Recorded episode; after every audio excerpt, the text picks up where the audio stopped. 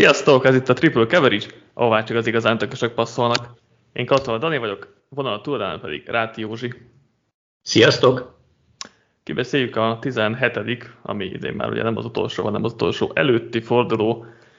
Hát kivételesen nem az összes mérkőzését, mert a nagyon érdektelneket most kivettük, hogy ne beszéljünk tizenöt meccsről egy adáson belül, úgyhogy nem lesz szó a Jaguars Patriotsról, nem lesz szó a Giants Bearsről, nem lesz szó a Lions Seahawksról és a Vikings Packersről, mert vagy teljesen tét nélkül volt, vagy túl nagy kiütés lett belőle, úgyhogy sok érdekeset és nagy következtetéseket nem tudnánk szerintem levonni belőlük, úgyhogy a többi mérkőzésre fogunk beszélni, és hát sok minden történt ezen a hétvégén. Kezdjük is a leg... legnagyobb mérkőzés, ami, ami volt itt tegnap.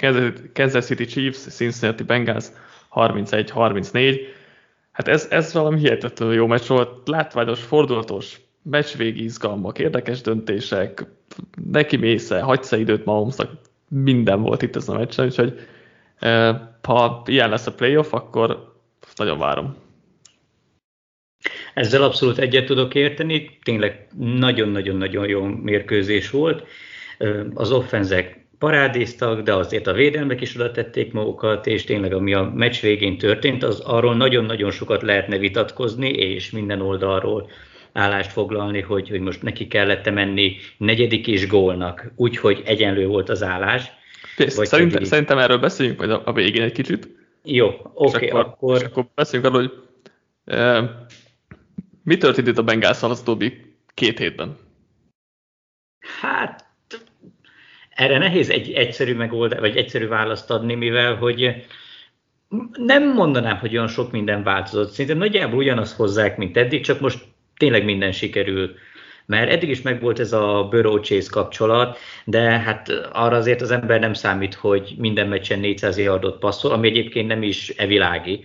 Tehát azért ez... ez a legnagyobb irányítók esetében se történik meg az, hogy egy ötszáz yardos meccs után passzolnak egy négyszáz yardosat, nincsen eladott labdájuk, négy, meg öt té dé-ket passzolnak, nem tudom mennyi volt a Ravens-en, lehet, hogy csak három, négy de, de akkor nyolc meccs, meg kb. ezer yard, két meccs alatt, tehát ez valamilyen brutális teljesítmény, ami nyilván nem fenntartható, tehát nem hiszem, hogy a, a Bengals majd a rájátszásban is így fog hasítani. De most valahogyan nagyon összeállt, elkapták a fonalat, szerintem teljesen megérdemelten nyerték meg egyrészt a mérkőzést is, másrészt meg a, a, a csoportot is, tényleg nagyon jól látni ezt a támadósort, ami szerintem kifejezetten kiegyensúlyozott is, mert még a futójáték is működik. Az meg, ami Burrowt illeti, az tényleg nagyon nehéz már azzal vitatkozni, hogy, hogy berobbant a, a legmagasabb kalapba, vagy legalábbis nagyon közel van ahhoz, hogy, hogy tényleg így a, a elittel uh, említsük a nevét egy szinten, ami pedig Ja'Marr Chase-t illeti, hát arra tényleg nincsenek szavak. Tehát nem csak az, hogy volt egy csomó elkapás, és most lett kétszázhatvan yardja, mert oké, okay, most néha előfordul az ilyen, de maguk azok az elkapások, azok olyanok voltak, hogy, hogy szinte lehetetlenek kategóriába tartoztak. Tehát amikor volt egy hetvenkét yardos té dé-a, jól emlékszem, amikor kb. öt védő volt körülötte, és, és így tudott elszaladni közöttük, és beszaladni a célterületre. Tehát az, amit mutatott, az, az tényleg egy ilyen all-pro elite kategória. Óriási választás volt ő, annak ellenére, hogy, hogy azért lehetett erre számítani, de, de, de ez, ez tényleg egy, egy ilyen félelmetes dolog.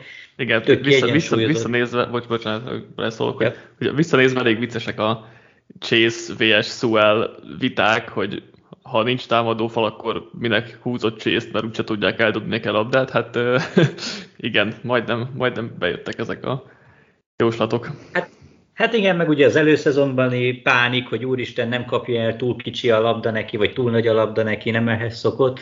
Hát ahhoz képest elég, elég durván nyomja, ha jól tudom, most neki van a második legtöbb yardja a Cooper Kupp után, úgyhogy euh, tényleg le a kalappal előtte, és abszolút egy olyan célpont, amit a legjobb kornerek is csak nagyon-nagyon nehezen fognak tudni levédekezni, hogy ez a forma mennyire lesz fenntartható, meg hogy Burrownak a térde az, az tényleg jól van-e, nem csak pedig úgy mondja, az egy más kérdés, de az, amit offense szinten művel most a, a Bengals, az az liga elit, és, és tényleg öröm nézi, tehát nagyon-nagyon régen volt, nem is említem, még valamikor Pál, Palmer idejében volt olyan, hogy az ember szívesen ült le egy Bengals meccset megnézni, mert, mert volt valami váratlan, amikor ez a Palmer Ochocinco féle offenzés, és most az egyik legizgalmasabb, legszórakoztatóbb csapat lett a Bengals, és nem nagyon hittem, hogy ez akár Burrowval, akár Chase-zel, akár bárkivel ez.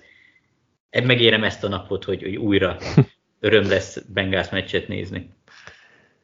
Igen, és tehát, hogy kérdeztem, hogy miért volt ez az utóbbi két hétben. Egyrészt, hogy Ravens volt az ellenfél, meg hát, hogy Chiefsnek végül is egyébként egész jó volt a vé erek elleni védekezése idén, tehát ők alapvetően beterelték mindig a, a targeteket középre, és, és a szélen nem engedtek yardokat, pedig azért nem a legjobb cornerback sorról van szó, ezért nem tudtam, hogy mit, mit várjak itt ettől a matchuptól.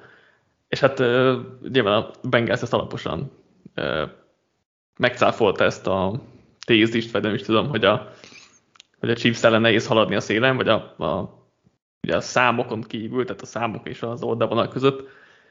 Hát tényleg ez elképesztő volt. A, azt nem értem, hogy mondjuk harmadik és huszonhétre Spagnolo miért hív be egy blitzet, hogy egy az egyben legyen a szélen Chase, tehát az mondjuk egy eléggé megkérdőjelezhető döntés, de, de hát igen, tehát ahogy mondtad, ugye volt, volt egy té dé-je Chase-nek, amikor sok mindent nem kellett csinálnia, mert elrontotta a szőrendzzel azt hiszem a játékot, és a kezébe varázsolta a labdát Burrow, és akkor csak be kellett gyalogolni a célterületre, de azon kívül tényleg volt ugye az a öt ember körül vette, és végigfutott, három olyan elképesztő elkapás volt legalább, amikor simán felugrott a védő fölé, és leszette a labdát. Ugye Burrow viccesedett is, hogy van az a mém, hogy fuck it, Ja'Marr down, down there somewhere, és ezt, ezt most eléggé kijátszották, ezt, ezt a kártyát, ez a meccset, tényleg elképesztő ezt volt. Egy pillanat, csak amúgy ezt a harmadik és huszonhétre mondta, amúgy uh-huh. És csak tényleg, hogy az egy olyan dobás volt, és egy olyan elkapás, és egy olyan minden, amit nem hiszem, hogy nem tudom én, tízből még egyszer sikerült volna, tehát ott az, amit Chase csinált, az Azt hát tényleg... szerintem azért azt egy párszor megcsinálják tízből szerintem. Hát én, én szerintem az nagyon nagy dolog volt, és oké, okay, persze nem kellett volna blitzet hívni, de, de ez a meccs ez olyan volt, hogy szinte bármit csináltak, az, az valami csodálatos volt, és ez de abszolút tehetetlen volt ez ellen a Chiefsnek a szekunderie, védelme, mindene. Még a Bengalsnál maradva, euh, mit gondolsz a Burrow em vé pé kampányról? Én ilyen bizonytalan vagyok, hogy végül is igen, tehát hogy nem gondolom, hogy rosszabb lett volna Rodgersnél mondjuk, vagy Bradynél összességében a szezonban, és így elbizonytalanodtam az eddigi, nem tudom, Rodgers em vé pé címben, amit, amit mondjuk gondoltam még az utóbbi egy-két hétben, mert azért most itt egy olyan hajrát nyomott Burrow, hogy megkérdőjelezem én is az eddigi álláspontomat. Hát én eleve, hogyha em vé pé címet kellene, valószínűleg amúgy Rodgers fogja megnyerni, de hogyha én csak azért adtam volna neki, hogyha mondjuk két héttel ezelőtt megkérdezzék, még igazából nem volt egy kiemelkedő irányító sem, és ő, ő hibázta a legkevesebbet. Nem mondom, hogy amúgy olyan hű, de jól játszott, hogy annyira lehengerlő ez a Packers, offenzis akár, tehát azért rengeteg ellenéret is fel lehetne hozni Rodgers ellen, de na hát na most megdobta maga té dé-t, kevés interceptionje volt, most végül is oda lehet neki adni, de szerintem, ha mondjuk a nettó játékot nézzük, vagy a hozzáadott értéket, meg azt, hogy milyen a, a csapat körülötte, milyen az edzőigára, mit vártunk ettől, mondjuk a Packerstől mit vártunk a szezon elején, hát nagyjából ez, hogy ott lesznek a legjobbak között, meg mit vártunk a Bengalstól, azt, hogy mondjuk Taylort kivágják, és akkor lesz egy negatív mérlegük. Szerintem, hogyha az előzetes várakozásokat, meg az elvártakat, meg a az extra hozzáadott teljesítményt nézzük, az elvártakhoz képest természetesen, akkor szerintem egyértelmű, hogy, hogy én inkább adnám Burrownak, vagy akár Herbertnek, hogyha ha, ha most bejutnak, nyilván nem jutnak be, akkor utána nehéz, de, de az, amit csináltak ebben a csoportban, ahol három esélyesebb csapatot is gondoltunk legalább, tehát, hogy... Sokkal többet ezt... nem lehet a csoporton belül. Jó, oké, nyilván csak van. Úgy értettem, hogy hogy ott egyértelműen igen. Sokan arra számítottak, hogy három csapat is bejut a rájátszásba, tehát nyilván a Ravens, a Steelers meg a Browns, mindegyiket jobbnak gondoltuk, és oké, okay, kellett a Big Bennek a nagyon rossz formája, meg az, hogy a Ravens már gyakorlatilag csak a gyakorló csapatosokkal álljon ki, hát ez egy nyilván sok tényezős dolog, meg Baker Mayfieldnek a sérülése, de azért mégiscsak megnyerte a csoportot, abszolút underdogként. Ezek után én abszolút azt mondanám, hogy megérdemelni, tehát nem sajnálnám tőle. Nyilván lehetne érveket mondani ellene is, meg Rodgers mellett is, de szóval, ha a várakozásokhoz nézzük, hogy ki teljesítette túl azokat, meg ki, kinek a még eredménye nagyobb, azért, hogyha megnézzük a Packersnek a csoportját, azért egy csoportgyőzelem, meg Aaron Rodgerstól egy ilyen harmincöt té dé és négy interception-ös szezon, az azért, az nem egy olyan nagy cucc, máskor is csinált már ilyet. Persze erre mondhatnánk azt, hogy hát igen, na most, hogyha neki ez a standard, akkor most nehogy már hatvan té dét kelljen dobnia mindig, hogyha valami címet akar kapni. De én azt mondom, hogy Burrow szerintem sokkal többet tett hozzá, vagy sokkal többet tett ahhoz, hogy, hogy megkapja ezt a címet, mert nem vártuk ezt, és ő nagyon is kellett ahhoz, hogy, hogy a Bengals itt tartson, meg ez a Bengals offense itt, offense itt tartson. Úgyhogy szerintem, ha ő kapná meg valamilyen csoda folytán, akkor szerintem egyetlen egy Packers szurkoló vagy Rodgers szurkoló se húzhatná a száját, hogy, hogy, megér, hogy érdemtelen. Igen, ennek ugye a tizennégy interception, ami rosszul mutatott neve mellett, hogyha ilyet nézünk. Egyébként ugye felmerülhet Zac Taylor is, mint évedzője, mert hogy az elvárásokhoz képest a Bengals hozta a legtöbbet, de én úgy gondolom, hogy azért Taylor a szezon nagyobb részében inkább visszafogta ezt a támadósort a nagyon erős futásorientáltságával, vagy az, hát nagyon erős az túlzás, hogy az erős futásorientáltságával, Üm, és, és ezt úgy gondolom, hogy ezt az offense azért inkább Burrow irányítja. Nyilván nem akarom Taylor érdemeit elvenni, mert, mert vannak, de szóval mondjuk az ilyen év edzője díjban én nem látom azt a hozzáadott értékét, ami miatt oda kéne venni, pedig ugye azt sokszor ilyen edzők kapják, akik egy rossznak várt csapatból, vagy rosszabbnak várt csapatból kihoznak egy elég jó teljesítményt. Hát mondjuk, hogyha ez már is szóba került, mondjuk én ezért nem adnám Matt LaFleurnak, mert most tizenhárom-hármas szezon után egy újabb, most erre nem mond, pláne egy Rodgers-szel, ezért gondolom azt, erre sincsenek jó jelöltek szerintem. Itt hát sincsenek mondjuk igazán. Én Belichicket annak mondanám, mert azért, jó.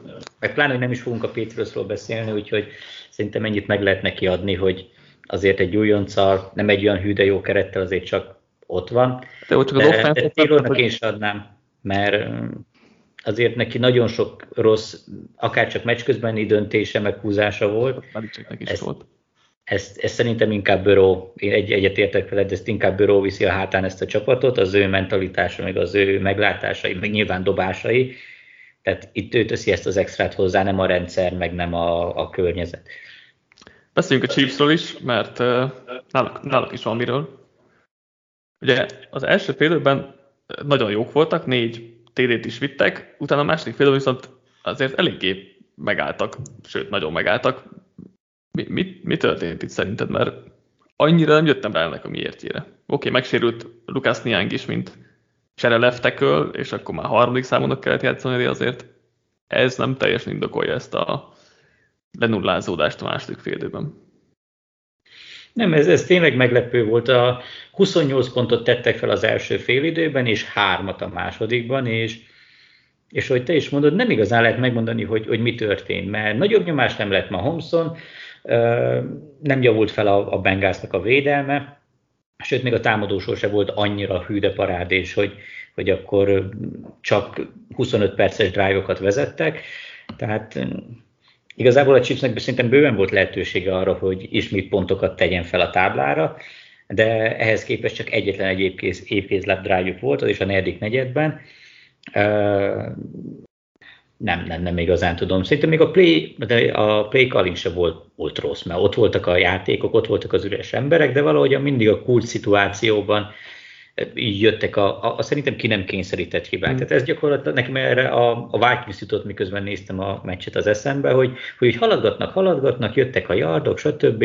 De, de mikor mindig jött egy, nem tudom, egy harmadik, és akár rövid, vagy hosszabb, amikor úgy benne volt, hogy megcsinálják, de, de valahogyan nem. Egy elejtett labda, egy összeomló zseb, egy nem tudom én, valami így mindig közbe jött. Tehát nem tudnám azt mondani, hogy most feljavult a A Bengalsnak a védelme, nagyobb lett Mahomeson a nyomás, változtattak a coverage-ükön, és akkor hirtelen elmaradtak üres elkapók, meg ott voltak, csak valahogyan azok a játékok, amik sikerültek az elsőben, most, most így nem. Hogy lehet, hogy egyszerűen leültek a félidőre, és úgy gondolták, hogy nem is tudom, mennyi volt az állás, így huszonnyolc tizenhétnél már, már akkor ez, ez a zsebükben van.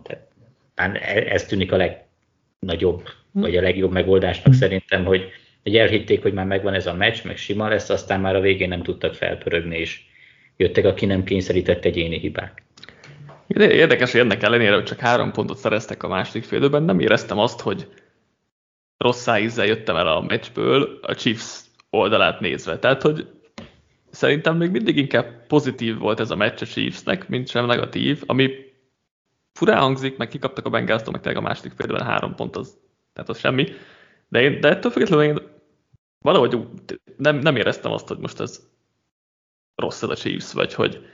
E- vagy nem lett rosszabb képem róluk, mert tényleg, és sőt, még lehet, hogy jobb is lett, mert az offense most elég jól haladt azért egy nagy idő, időtávon keresztül, a cover kettes védekezés ellen is tök jól működtek, és mentek a passzok, nagy passzok is voltak most Mahomes-tól, ami azért hiányoltunk idén, tehát, hogy furcsa módon inkább csak megerősített abban ez a meccs, hogy jó ez a Chiefs, pedig ott vannak a, azok a tények, amik nem kéne ennek, ennek az érzésnek lennie feltétlenül bennem.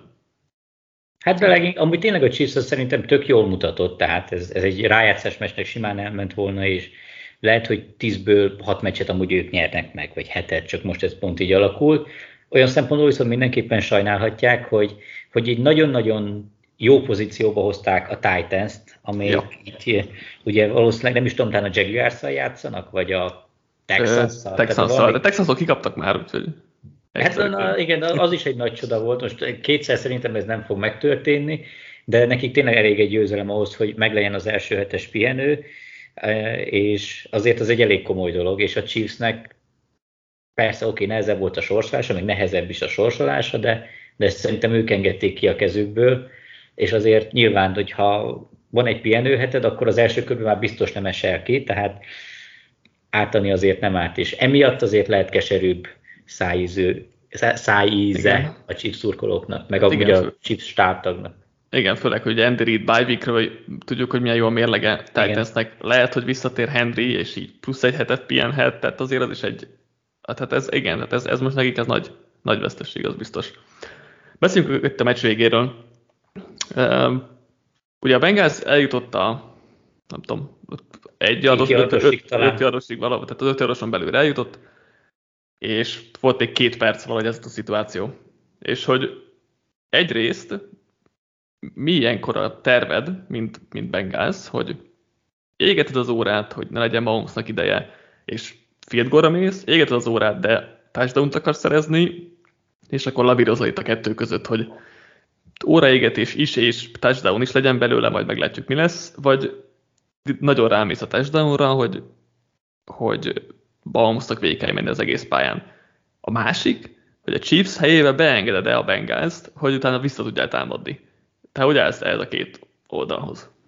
Hát egy hagyományos, normális mérkőzésen, egy hagy- Chiefs mérkőzésen, akkor azt mondom, hogy beengedem őket, mert, mert szerintem Mahomes-al végig tudtam volna menni. Tehát így, amikor a végén már ötven másodperc maradt a, a, az órából, meg nagyon látszott, hogy ők nem igazán akarnak, vagy jó, hozták ezeket a kubi sneakeket, de, de nem igazán láttam a defense-ben azt, hogy saját erőből ezt, ezt így ki tudja a védekezni.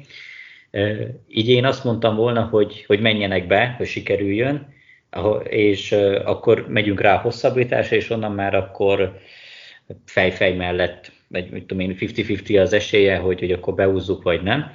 Viszont a meccset nézve szerintem jól döntöttek, mert az offense valaminek nagyon nem akart működni a második félidőben, és nem voltam egyáltalán biztos abban, hogy akárcsak mezőnygól távolságig elmennek.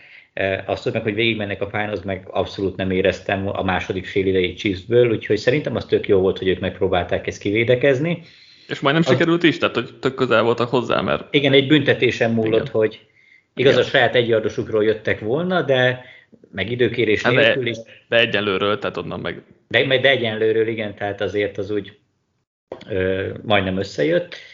Ö, úgyhogy szerintem a Chiefs a, az meccs aktuális képét tekintve jól, jól döntött, így, így taktikai szempontból. A Bengals részéről viszont én ezt nagyon-nagyon optimistának gondoltam. Én ötvennyolc másodperccel a meccs vége előtt a Chiefs egyardosánál elrúgtam volna a labdát, és akkor bíztam volna abban, hogy oké, okay, persze nyilván egy Mahomes ellen azért mindig túlságosan optimista dolog a, abban bízni, hogy át úgyse megy át. Tehát értem azt, hogy ők ezt mindenképpen el akarták dönteni, de, de, én, de szerintem úgy tudom, hogy az analitika is azt mondta, hogy, hogy ebben az esetben valamivel nagyobb esélye lett volna a csapatnak a győzelemre akkor, hogyha ha, ha berúgja azt a mezőny volt, mint hogyha ha té dét szerez, jól emlékszem, vagy valami ilyesmi volt, vagy valami hetvenöt-hetvenöt százalék volt az esélye, vagy, vagy valami mm. nagy... Nem. Hát, ott egy csomó grafikon volt, már itt mindenki kiszámolta magáit. Igen, csak már, most már azt meg nem mondom, keverem. Melyik volt, de mindjárt lehet megkeresem, amíg befejezd a mondandót. De a lényeg az, hogy én ott a Bengals helyébe neki mentem volna, és a Chiefs helyében jól, és a Chiefs szerintem jól döntött, hogy megpróbálták kivédekezni. Aztán meg baromi nagy szerencséje lett a Bengalsnak, hogy volt egy holding büntetés, és akkor megint jöttek a Ventomina féljardosról, és akkor már csak tényleg elég volt térdelni és berúgni. De ez egy nagyon kockázatos döntés volt, és, és szerintem ez már a, a, a túl nagy kockázat. Tehát harmincegy harmincegyes állásnál, uh, úgyhogy az ellenfélnek már nincsen se időkérése, nem is megy neki, uh, minimum nem tudom, nyolcvan yardot vagy hetvenöt yardot kellene majd mennie, az, uh, az szerintem egy, hát nem is azt mondom, hogy no-brainer döntés volt, hogy akkor mindenképpen rúgjanak, de de szerintem a legtöbb főedző itt a, a rugás mellett döntött volna, és úgy tegyük hozzá, hogy a végén meg, meg is sérült még Burrow, tehát a, hát, a térét fájlalta. Igaz, állítólag nem olyan komoly. Nincs baja, de, szerintem. Hogy... Szerintem semmi baja nincs. Amúgy megnéztem, jó, megnéztem közben, hogy igen, a, hát a Ben Baldwinnak a, ez a nyílt forráskódú modellje, vagy van, van egy ilyen robot, ami nyomja ki mindig a döntésekről a, a valószínűségeket, azt mondja, hogy a rugás volt a jobb, lett volna jobb döntés, vagy azzal lett volna egy nagyobb valószínűség a sikernek. Most bejött a Bengalsnak ez is. Hát na, de azért tegyük hozzá, hogy a, a játék nem sikerült, nagyon nem sikerült, és kellett egy, egy büntetés hozzá, amit... Egyébként sikerült, lehet... sikerült, mert hogyha egyik zászló sincsen, akkor beért volna Mixon, tehát akkor té dé lett volna, úgy láttam a lassításokból. Nyilván a büntetések ugye elvették az egészet. Jó, de az ugye az volt az első büntetés, utána igen, megismételhette a Bengals. Utána igen, volt még egy játék, ami ugye azt hiszem egy illegal use of hands on the face, vagy valami ilyesmi valami volt. Igen, hát, igen, igen. Uh, ami oké, okay, tényleg, ami belett, mert tényleg ott volt, volt egy kis isakráncigálás, tehát az egy tök jogos szabályos, szabálytalanság volt, de, de az a játék nem amiatt nem sikerült, tehát ott a zseb összeomlott, fel kellett dobnia, aztán nem... Ja, az, az egy elrontott játék volt, és szerencse, hogy volt egy ilyen büntetés.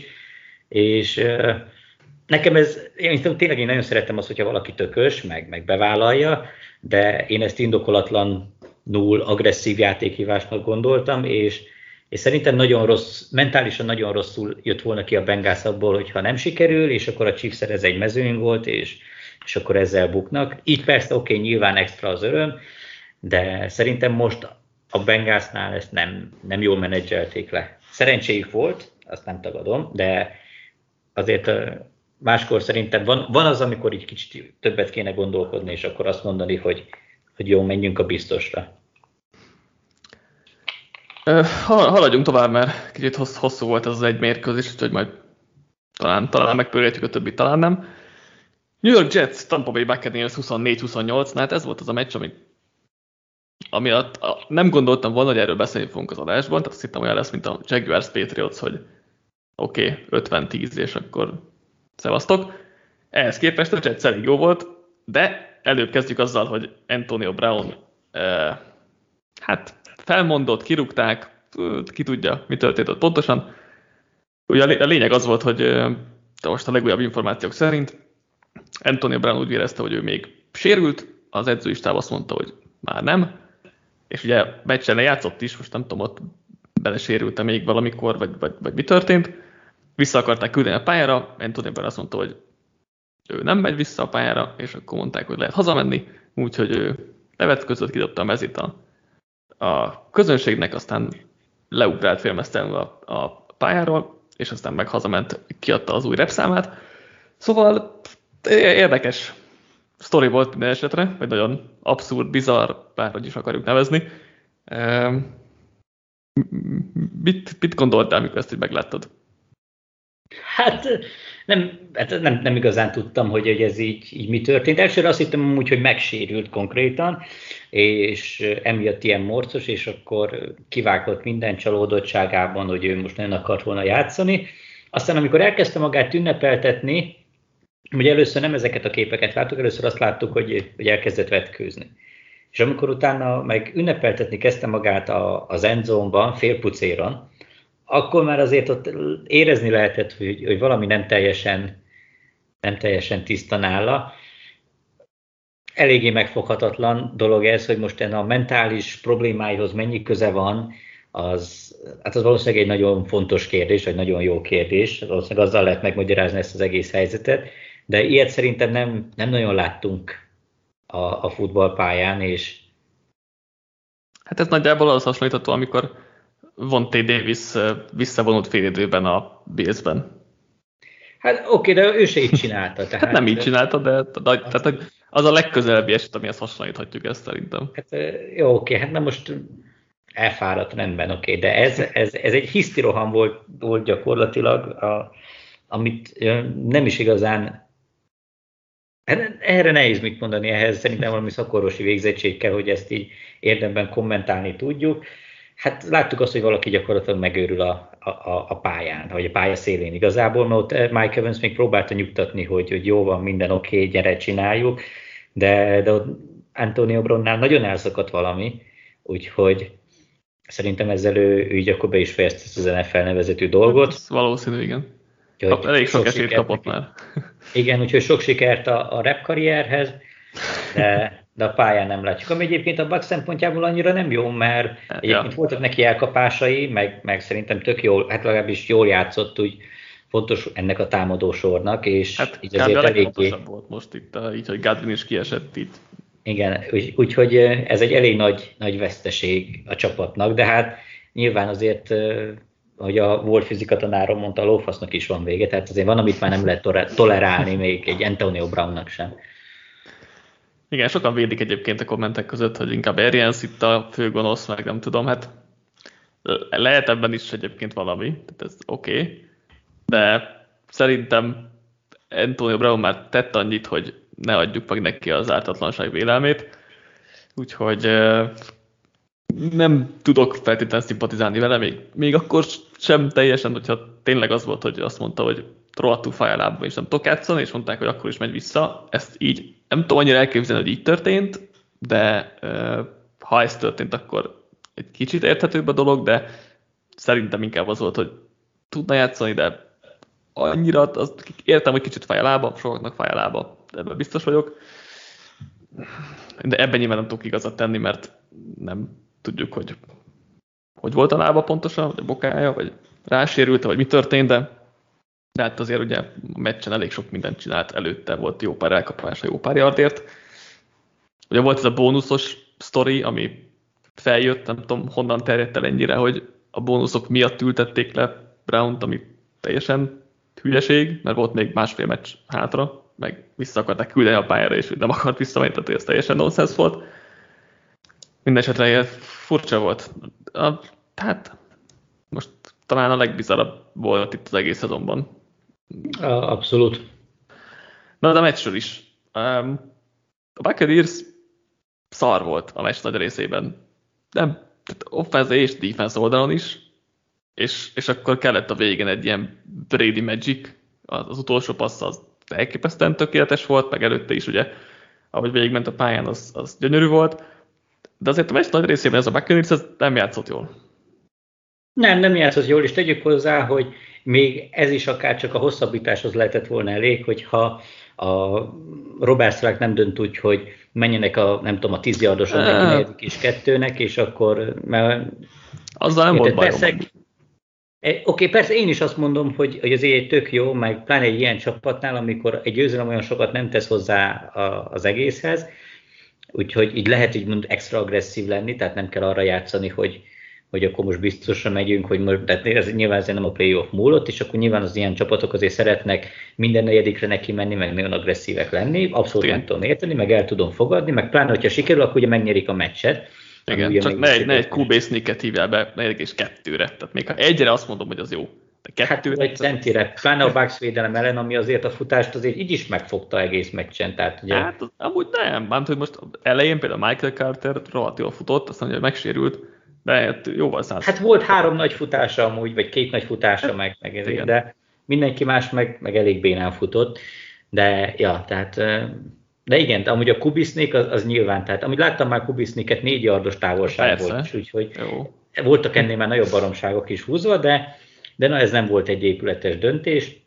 Egyébként a Jets menedzserei később is ismerték azt, hogy, hogy a játékosok ennél többet érdemeltek volna, tehát nyilván ezt le lehetett volna jobban menedzselni. A végén meg persze jött a Brady Magic, ami szerintem, amikor nem sikerült megcsinálni eddig kísérletet, akkor biztos voltam benne, hogy ezt, ezt így összehozzák, mert ez egy ilyen óriási mentális busz az egyik csapatnak, a másiknak pedig egy ilyen nagy pofon, és akkor Bradyt meg tudjuk, hogy ő, ő ilyenkor nem szokott szarozni. Aztán utána végül neki mentek ők is a két pontosnak, hogy nehogy már egy mezőnygóllal döntetlen legyen, úgyhogy ez egy ilyen, ez egy ilyen funny dolog volt, pláne, hogyha megnézzük, hogy az egyik egy ilyen Super Bowl esélyes csapat, a másik meg egy, hát egy Jets, amelyik így a, nem tudom, most az egy per ötös cetli birtokosa, vagy valahol annak a környékén. öt per négy. Akkor úgy, de tök érdekes, tehát a meccs amúgy egy nagyon érdekes volt, meg valamilyen szintén nem úgy szurkoltam is a Jetsnek, mert, mert úgy szeretek a gyengébbeknek szurkolni. Kár érte, megérdemelték volna, de, de hát ez nyilván a jobb csapat győzött, a végén kijött a, a minőségbeli különbség. Ami szerintem fontos volt, Jets szurkolóknak leginkább, vagy Buccaneers maradva azt, hogy Cyrus Grayson tök jól fellépett, és hasznos elemet tud lenni, úgy tűnik a támadósornak, amire szüksége is lesz. De a Jetsnél az, hogy szerintem Zac Wilsonnak ez volt a legjobb meccse idén. Nem ez volt a leglátványosabb, de sokkal nyugodtabb volt, nem pánikolt, rendszeren belül dolgozott nagy részt. Volt egy pár szép dobása, az nem, nem volt abból kifejezetten sok, de, hogy, de azt, hogy rendszeren belül nyugodtan jól tudott játszani, az egy nagyon biztató jel volt nekem, mert ezt nem láttuk idén. Az előszezonban igen, a szezonban viszont egyáltalán nem, és, és ez nagyon kell neki, hogy ez működjön. És szerintem most, most ez, ez elég jól ment neki, úgyhogy végre volt egy biztató jel, amit idén nem nagyon láttunk még. Igen, tehát a passzjátékban egyértelműen ez volt messze a legjobb meccse.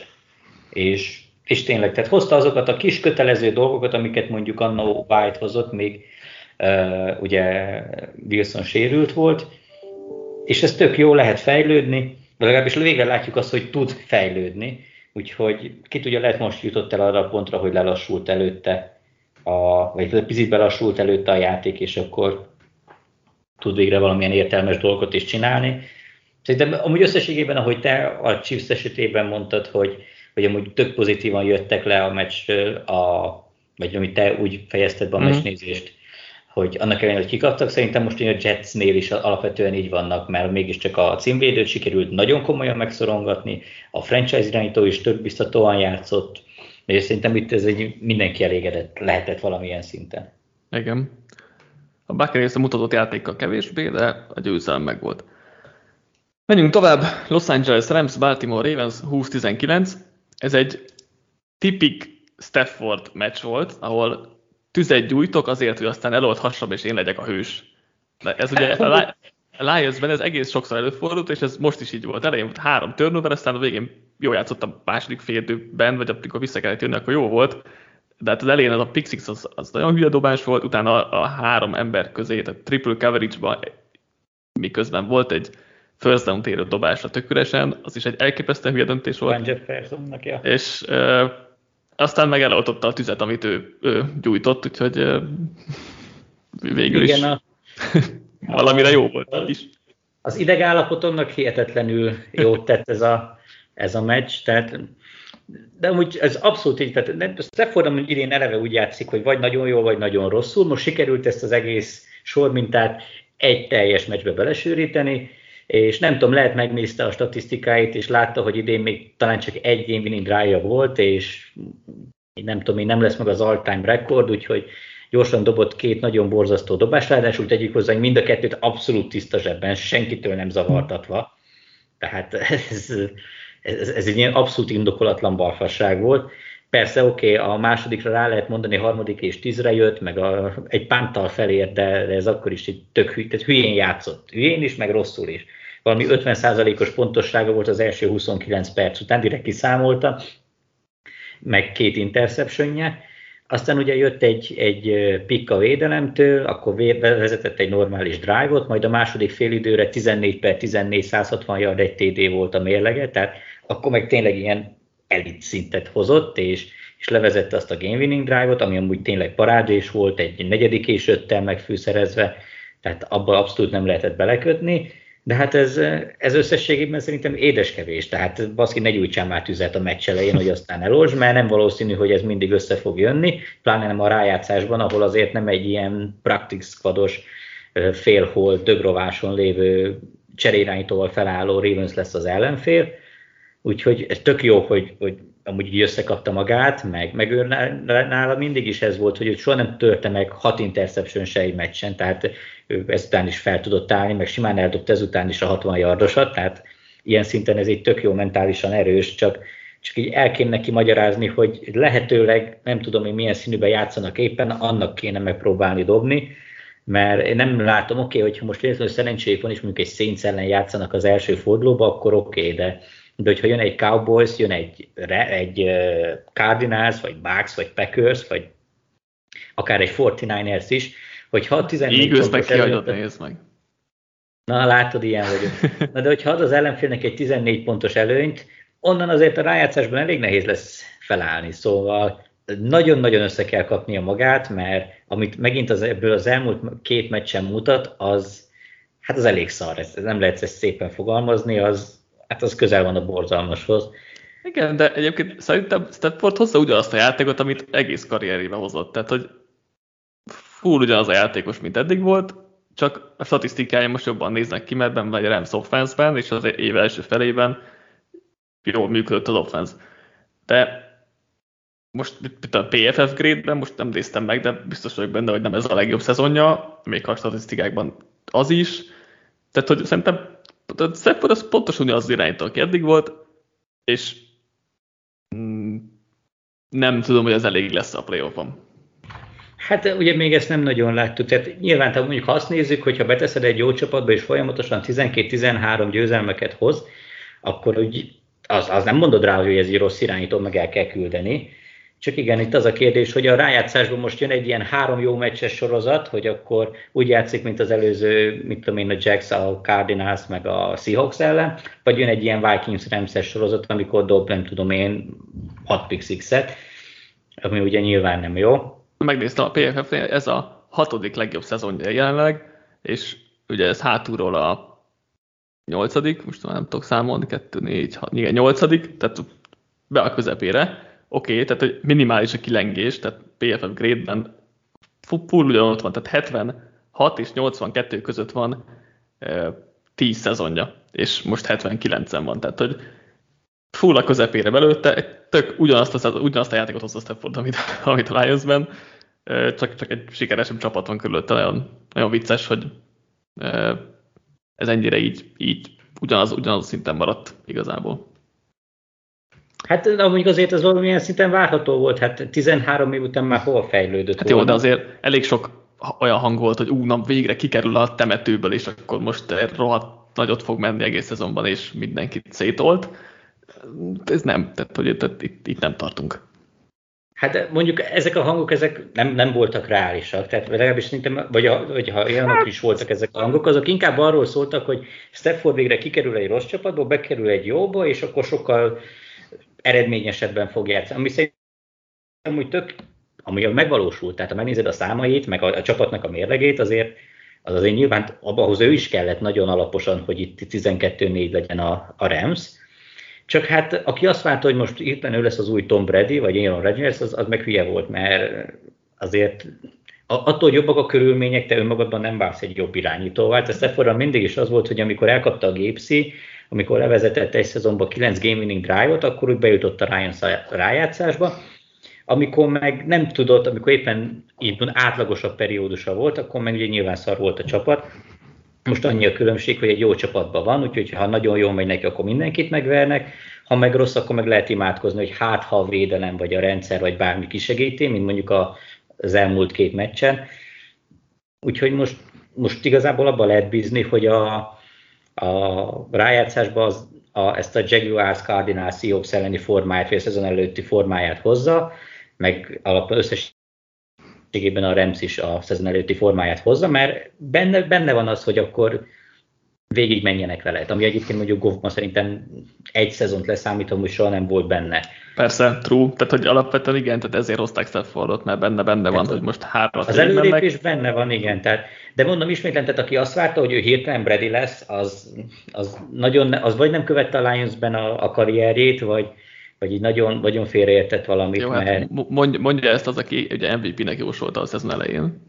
Hát mondjuk a szezon elején abszolút rá lehetett mondani. És hát, hogy a, hol, hol szezonban, hol szezonban, hol szezonban. Tehát nyáron mondtad, hogy em vé pé lesz, de nyilván ért, tudom, hogy miért mondtad, csak a poénkedért. Hát, okay. De tényleg tudod, az em vé pé címhez nem az kell, hogy te legyél a legjobb, tudom, hanem neked lennek a legjobb statisztikáid az esetek többségében, tehát az egy ilyen teljesen más dolog. Tehát, hogy ha tudom, kell, arról lett volna szó, hogy ki lesz a legjobb irányító a ligában, nem mondtam volna Staffordot.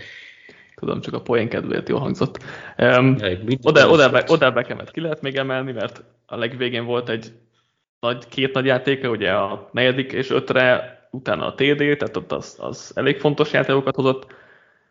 A végén a két pontosnál imádtam a hook and ledőr játékot, csak Tony Jefferson egy nagyon rutinos róka, és, és megoldotta úgy, hogy, hogy szerelni akarta ugye Beckhamet, de a lendületből megoldotta a, a, a, a, a szem, Sonny Michel volt mögötte neki a, a szerelését, tehát az gyönyörű védő munka volt, de a játék nagyon tetszett, meg nagyon kreatív volt, meg örültem, hogy behívbe mertek ilyet hívni, nem jött be, de, de attól még ez, ez kifejezetten tetszett. Igen, és úgy jegyezzük meg, hogy ez volt McVaynek az egyetlen picit is kreatívabb vagy tökösebb húzása, tehát amúgy, úgy összességében elvegyük azzal, hogyha a csapat úgy játszik, próbál, amit próbál, aztán nem jönnek össze és kikatnak, tehát én amúgy a vereséghez hozzá vagyok szokva, de ahhoz a töketlenséghez, meg a, a konkrétan gyávasághoz, amit, amit McVay így, így csinál, hogy negyedik és két centire sem megy neki, se az ellenfél tér felén, se a saját negyvenkilenc yardosán, se sehol az, az valamilyen borzasztóan irritáló, és ő az egyik legkonzervatívabb edző az egész ligában, ahhoz képest, hogy amúgy offense szempontból kifejezetten kreatív, de ez szerintem óriási hiba, és hogyha a rájátszásban pántolni fog az ellenfél negyven yardosáról, negyedik és egyre, az konkrétan meg is érdemli, hogy kikapjon, mert tehát ilyen mentalitással nem lehet. Nem is tudok már olyan, mint a Seahawksnál vannak egyedül, akik úgy gondolják, hogy ez így egy működőképes dolog, de de még a legbénább csapatok is az, úgy vannak vele, hogy leszarjuk, menjünk neki. Tehát ezt, ezt nem értem, és, és most szerencsé volt persze, mert elpántolták, és utána jött egy pick, de, de Istenem, szerencsére ne játszunk már. Tehát, hogyha hoztál magadnak két első körét egy franchise irányítót, meg van egy tele, sztárokkal teletűzdelt offenzed, akkor ne fake field gólokkal, meg puntokkal, meg mármint fake puntokkal próbálj meg haladni, vagy konkrétan puntold el a labdát, vagy menjél neki egy hatvan yardos mezőnygólnak, hát mikor a soha életedben nem volt olyan rugód, aki elrugná hatvan yardról, nem tudom, nem szeretem ezt nagyon. De két első körért szerzett franchise cornerbacket is, úgyhogy bízhat a védelemben. Beszéljünk a Ravensről is kicsit. Nagyon sajnálom őket, mert megint nagyon jól játszottak a lehetőségeikhez képest mindenképpen, és tényleg megint így kikapni, és utóbb, nem tudom, öt meccsen négyszer, két ponton belül, vagy valami ilyesmi, hát az, az tényleg csak sajnálom ezt, ezt a Ravens jelenleg, mert, mert nagy dolog, amit, amit csinálnak cserélirányítóval, gyakorló csapatos, szekenderével, stb. stb. És ott vannak így is a győzelem kapujában is, és nem sikerül szegényeknek behúzni. Nyilván nem benne sokra ez a Ravens a rájátszásban, mert, mert azért annyi tehetség kiesett ebből a csapatból, de azért ez, ez, tehát ez most már rossz volt egy kicsit nézni ilyen szempontból. Hát igen, az embernek a szíve tényleg megszakadt a, a csapatért. A, az elmúlt öt meccsből ugye nagyon kikaptak egyszer a Bengals ellen, de a többi négy meccs, abból egy volt két pontos, az összes többi pedig egy pontos különbséggel veszítették el, sikertelen két pontosokkal, vagy és hasonlókkal.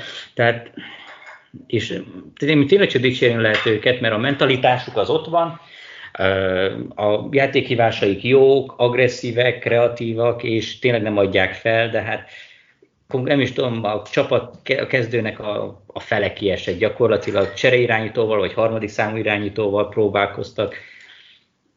Abszolút megérdemelték volna, hogy, hogy ott lennek a rájátszásban, már csak a, tényleg az edzői munkáért, meg ezért a, a kreativitásért, amit mutatnak, de tényleg van az a mennyiségű sérülés, ami után már nem tud semmit tenni. Igen, Huntley egyébként nem volt rossz, nem volt különösen jó sem, vagy nem volt extra, de azért egy draftolatlan másodéves tőle ez jó, és azért láttunk nála jobb, láttunk nála rosszabb teljesítményeket, tehát hogy úgy le, lehet, hogy csak az elvárásaimhoz képest, mert azok ugye a nullán voltak, de azok ahhoz képest minden, mindenképp jó. Most, ha ő egy top hármas pick lenne, akkor lehet, hogy nem így gondolkodnék róla, de, de amúgy megtetszik, amit csinál. Megyünk tovább, Arizona Cardinals, Dallas Cowboys, huszonöt huszonkettő. Visszapattant itt a Cardinals, kicsit már kezdtük őket leírni, aztán hát szerintem ebben ebbe a győzelemben, vagy ehhez a győzelemhez nagyon kellett a Kyler Murray varázslat, ami nem feltétlen fenntartható, de bármikor előjöhet ebből a csapatból, és most előjött, és ez elég volt a Cowboys ellen, nem csak önmagában, de, de itt azért nagy szerepe volt Kyler Murraynek ebben a győzelemben. Hát az biztos, hogy, hogy kellett ő ez a győzelemhez, de én ezt sokkal inkább a A, a Dallasnak a gyenge teljesítményében ö, látom ezt a győzelmet. Pláne, hogy a, az előző héten ugye agyonverték a Washingtont, és akkor hirtelen óriási lett a hype, meg hogy már senki sem akar velük találkozni, meg hú, milyen jó, milyen jó. Aztán úgy, úgy megint jött, mint ahogy a szezon közben is volt, hogy a jó-jó-jó meccsek után voltak ilyen szerintem érthetetlenül rossz mérkőzéseik. Az első három negyedben konkrétan hét pontot tudtak feltenni, nem nagyon tudtak konkrétan sehová haladni. Prescott vagy menekült, vagy rosszul passzolt, vagy el, elhagyta a labdát. Azt hiszem interception nem dobott, de viszont volt egy fumble-je. Nyilván csak a nyilván a statisztikákat nézzük, a, a kétszázhuszonhat yard, meg három té dé az, ami nem néz ki rosszul, de meg volt egy, ugye ez a comeback is, amikor nem is tudom, hány pontról jöttek fel, tizen mennyiről, tizennégy pontos hátrányból sikerült felállni talán, vagy, vagy tizenöt. Valahogy így, és az, ami tök jó, tehát van tartás a csapatban, meg oda teszik magukat, de, de szerintem ez a Cowboys ennél, vagy ennek, ennek a Cowboysnak ennél sokkal jobban kellett volna játszania. A, a Cardinals az, az gyakorlatilag azzal tudott nyerni, hogy semmilyen hibát nem vétett, és ugye jött ez a Kyler Murray Magic a megiramodásaival, meg tényleg volt jó passza, meg most már á jé Green-t is megtalálta, aki egyébként, itt jegyezzük meg, hogy szanaszét égette Dixet, akinek tényleg van tizenegy té dé-je, de mellett nem tudom már, hogy ezerkétszáz yardot engedett, a liga egyik legrosszabb kornere, leszámítva a nagy játékokat, és amúgy simán lehet, hogy Alpro lesz, meg hasonló. Igen, de... ez érdekes, érdekes, ez a, ez a Dix kérdés, ez egy nagyon érdekes dolog, tehát, hogy ugye átlépte az ezer engedett yardot, amire a, mióta a pé ef ef létezik, vagy amióta visszamennek, azóta ilyen nem volt, és soha senki nem engedett még ennyi yardot. És akkor ugye bejön a képbe az, hogy mennyit érnek az interceptionok, mert, mert látjuk, hogy nagyon sok cornerback akkor se kapja a labdát, hogyha oda hullik az ölébe. És ezek az interceptionok nagyon sokat adnak a meccshez, a játékhoz, és, és tehát, hogy az a baj, nagyon nehéz erről a Dix dologra beszélni, mert egyértelműen nem olyan jó, mint ahogy a, az interceptionok mutatják, de szerintem nem is. Tehát, hogy az interceptionöket is bele kell venni abba, amit ő csinál, mert oké, okay, enged rohadt sok játékot, és, és ezért közel sem olyan jó, mint ahogy az interceptionök mutatják, de azok az interceptionök meg annyira értékesek, hogy valamennyire kompenzálják az ezer beengedett, bekapott yardot is. Nem teljesen, nyilvánvalóan, de hogy ezért nagyon érdekes szerintem a Dixsel kapcsolatos diskurzus. Hát ez amúgy így van, de... De nem tudom, persze a turnoverek azok mindig nagyon sokat hozzátesznek a mérkőzéshez, de hogyha meccsenként enged, nem tudom én, kilencven yardot, vagy hogy van ez, így leátlagolod. Na jó, de meccsenként szerzel egy interceptiont, azzal szerintem a száz yardot azt kompenzálod. Jó, rendben, csak hogy nem szerzel minden meccsen hát egy okay. interceptiont. Oké, okay, amúgy tényleg nagyon sok meccset, ha nézem, egy, kettő, három, négy, öt, hat meccsen nem szerzett interceptiont, de akkor ilyen szinten azt mondanánk, hogy ahogy egyébként az lesz, hogy kompenzálja, akkor az volt, hogy, hogy volt három kompenzál, vagy volt, hány meccset játszottak? tizenhatot, akkor volt tíz kompenzált meccs, ahol mondjuk egy közepes lehetett ráadni, mert oké, okay, szarrá égették, de legalább hozott pikkeket, és volt hat nagyon rossz meccse, amikor semmit nem csinált, csak megégették. És egyébként a tizenegy interception mellett amúgy engedett öt touchdownt is. Úgyhogy azért, ami mondjuk a legtöbb elit cornerre nem, nem feltétlenül jellemző, hogy két-három már többet engednek egész szezonban. Ez oké, okay, szóval hogy nem elit corner, a, tehát ez, ez oké. Okay. Tehát, tehát ez inkább a negatív irányba menne el. Nem tudom, egyébként a pé ef ef-nél hanyadik helyen van, de meglepne, mondjuk a top ötvenben lenne összességében. Ezt most mindjárt meg tudom nézni, de, de, de hogy nyilván nem egy elit corner, tehát ez Ez, ez egyértelmű, vagy ez egyértelműleg kell lennie, szerintem, inkább akkor így fogalmazok. Üm, nincs egyébként a top ötvenben, de, de ugye, tehát hogy nem biztos, hogy jó a, a, a Dixnek a teljesítményét pé ef ef grade-ben mérni, és van, amit jó abban, van, amit nem jó, tehát kontextus, kontextusba kell helyezni, és most talán már túl rosszul is nyújtjuk ezt a Dix beszélgetést, de hogy szerintem annál, tehát a pé ef ef grade-nél sokkal értékesebb, amit ő csinál, annál meg sokkal kevésbé értékes, amit ő csinál, mint amekkora hype-ot kap, hogy all pro, meg mit tudom én, tehát hogy in- in- én inkább így állok ez a Hát témához. Ez amúgy egy fair, de akkor azt mondod, hogy egy közép, közepes, irány, közepes corner is. Hát a, mondjuk a, ki tudok egyezni. Ami, amit ő csinál, az mondjuk egy, mit tudom én, egy, egy top húsz-huszonötös teljesítmény, ha ezt így figyelembe veszük, most mondtam egy számot nagyjából. Hát én ezt nem tudom. De mindegy, maradjunk, igen, mert ez, ez tényleg sok lett.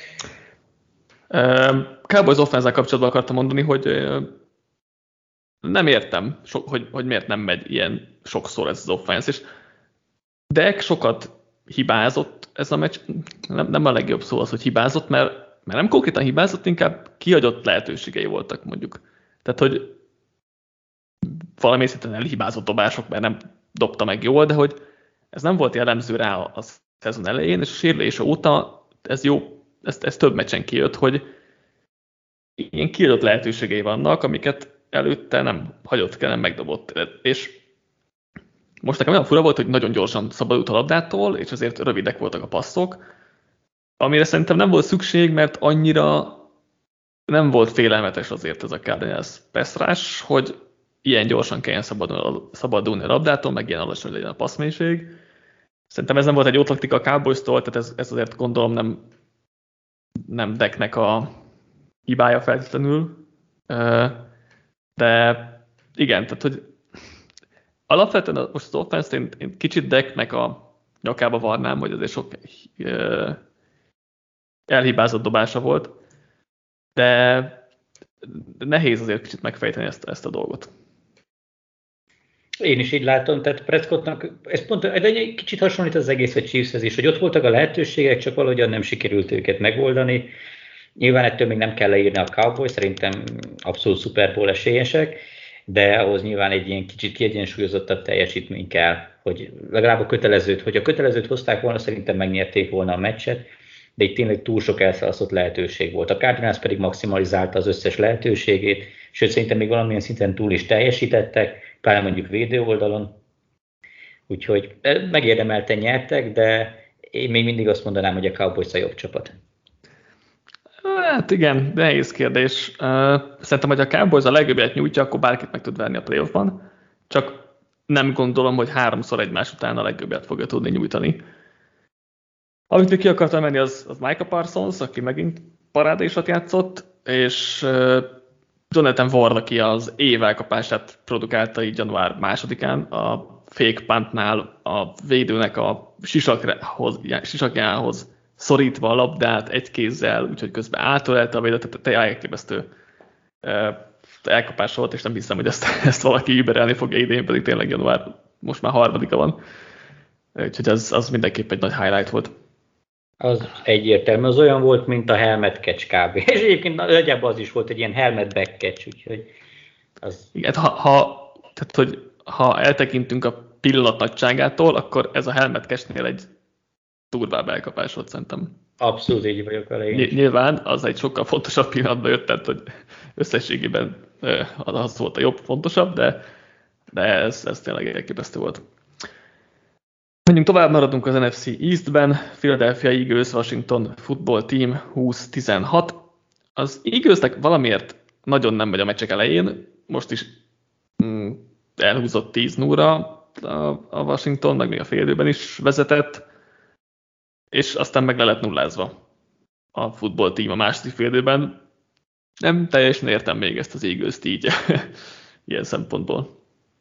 Hát azt biztos elmondhatjuk, hogy amúgy a második félidős elemzés az nagyon jól, nagyon jól szokott elsülni. Persze nyilván egy olyan csapatnak könnyebb amúgy változtatni, amelyik az első félidőben kb. Semmit nem mutatott, és ezt az elmúlt hetekben azért, azért láttuk, hogy, hogy valahogyan nagyon nem sikerül a... Nem tudom, hogy mit csinálnak amúgy az edzők, hogy teljesen másra számítanak, vagy teljesen más történik, mint amit már a mérkőzések elején, mint amire ők számítanak, és... és ez azért elég vicces így megnézni, mondjuk mindig az első-második fél időt, hogy az mennyivel jobb.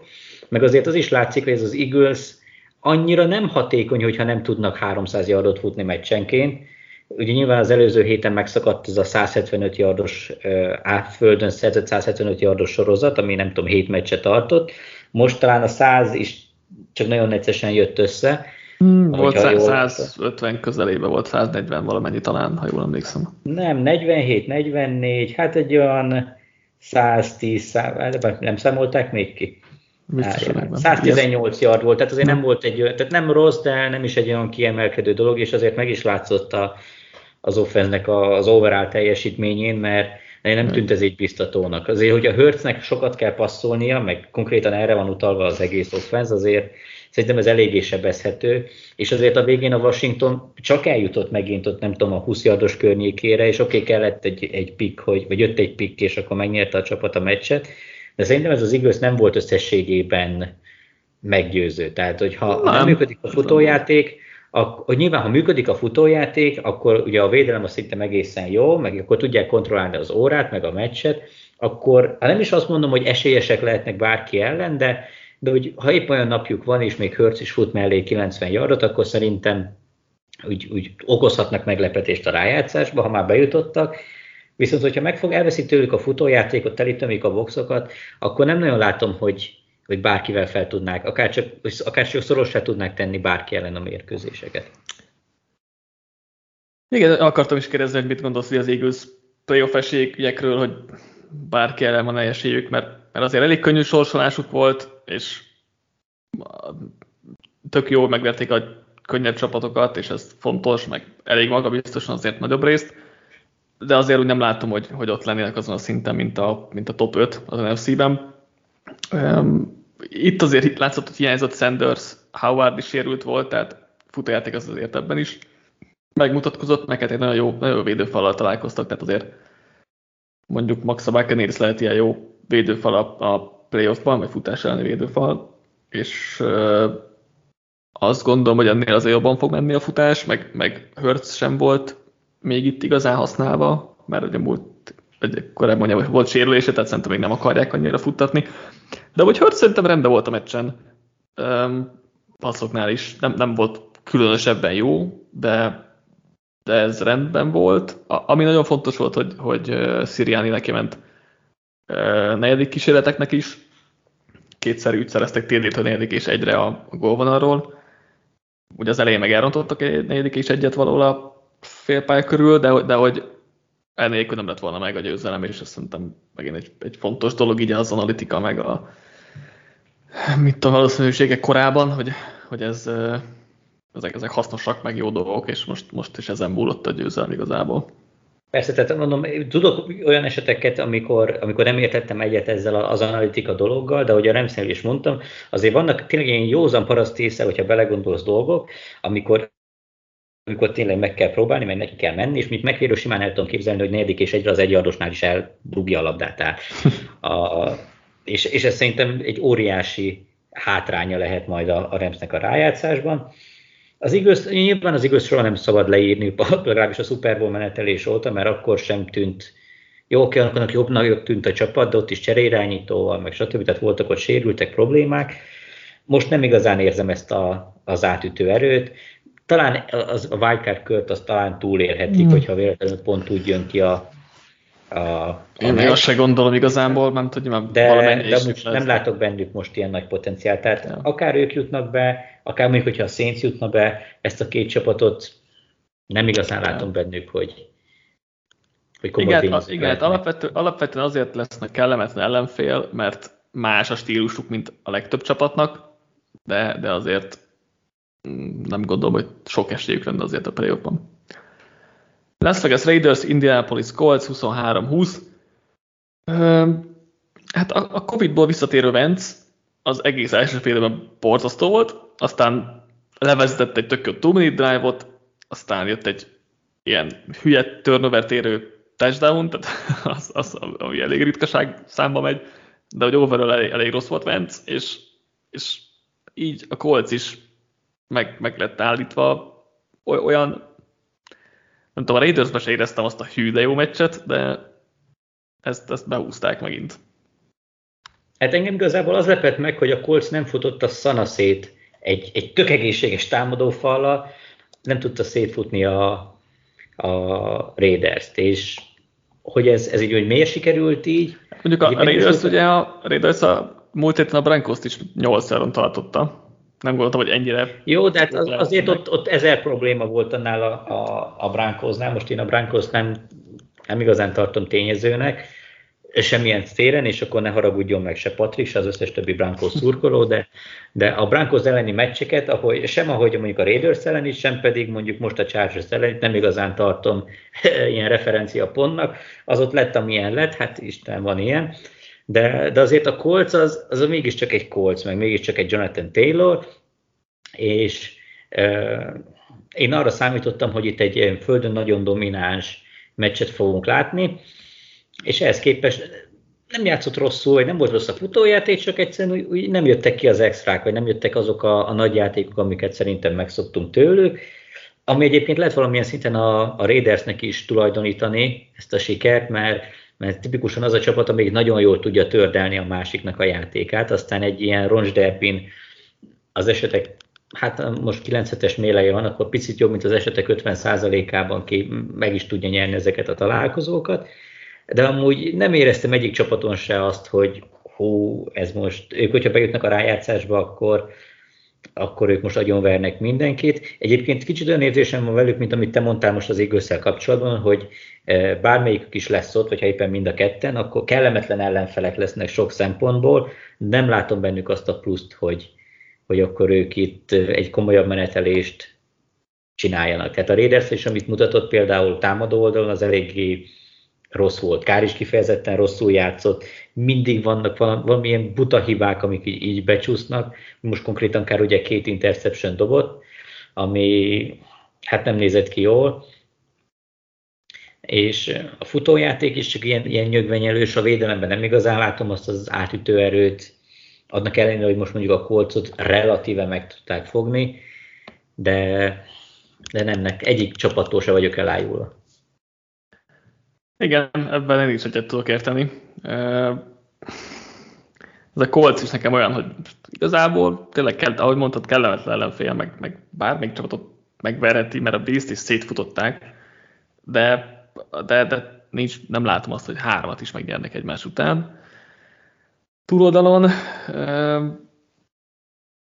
Renfrót akartam kiemelni, mert parádésen játszik, és talán nem beszélünk róla eleget, mint egy nagyon jó elkapó, sőt biztos, hogy nem beszélünk róla eleget, de, de parádésen játszik, főleg mióta Waller is kidőlt. Már jóta beállásai voltak érdekesek, hogy feljött pár játékra is tök jól működtek. Volt már ugye erre például idén, csak ezek, ezek az option játékok, ezek elég jól működnek. Túladom meg, meg Darius Leonardot akartam még kiemelni, aki amellett, hogy mindig szerez turnovert,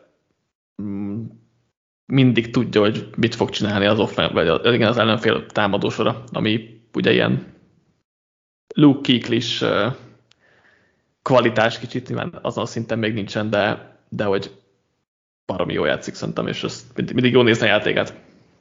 Igen, az, az abszolút így van, tehát szerintem a, a top három az, az a minimum az ő esetében, De ez tényleg a védelemnek, ha tényleg, már beszélünk mindig ezekről a védelmek vezéréről, akkor ő, ő tényleg az, mert ő mindent tud, mindent ért, mind, és mindenütt ott is van, és meg is csinálja a játékokat. Ez, hogy állandóan ki tudja ütni az ellenfél kezéből a labdát, az, az oké, most nem sikerült összeszedni, de, de az valami félelmetes. Ugye volt egy interceptionje is, tökéletes olvasás után ráadásul. Nagyon ott van, tehát vannak ebben a koszban nagyon jó játékosok, de úgy, úgy összességében még nem, nem az igazi.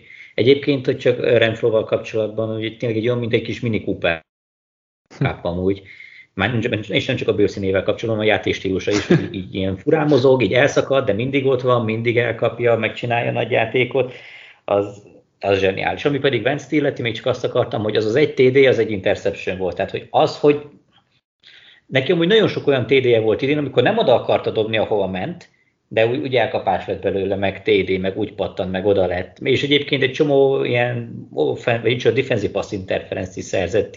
Ez az imper szar dobok, de jól sikerült taktika, ez, ez valami félelmetes. És amúgy a nagy számuk törvény alapján nem kellene, hogy ez ilyen jól működjön, de valahogyan neki több haszon van a rossz labdáiból, mint a jóból, ami egy elég abszurd dolog így. Tök fán nézni a játékát, de... de az, hogy nagyon ritkán dobja oda, hova akarja, és valahogyan elég sokszor, vagy a, a várhatónál többször lesz ebből egy nagyon pozitív játék. Menjünk tovább, Miami Dolphins, Tennessee Titans három harmincnégy. Hát ekkora különbség talán nem volt a két csapat között, mert még tíz perc a vége előtt is csak tizenhét három volt, de hogy, de hogy ez a Miami offense, ez valami borzalom volt. Hát erről a meccsről én írtam az összefoglalót, és el is tudtam igazából, tehát nincs tékevélyem erről a meccsről, mert de mit tudsz mondani? Tehát a Titans konkrétan nem csinált semmit. Igaz, rosszat sem. Ott futtatták a labdát, amit lehetett, Tannehillnek volt vagy száz yardja, meg két té dé, de amúgy az ég a többjában.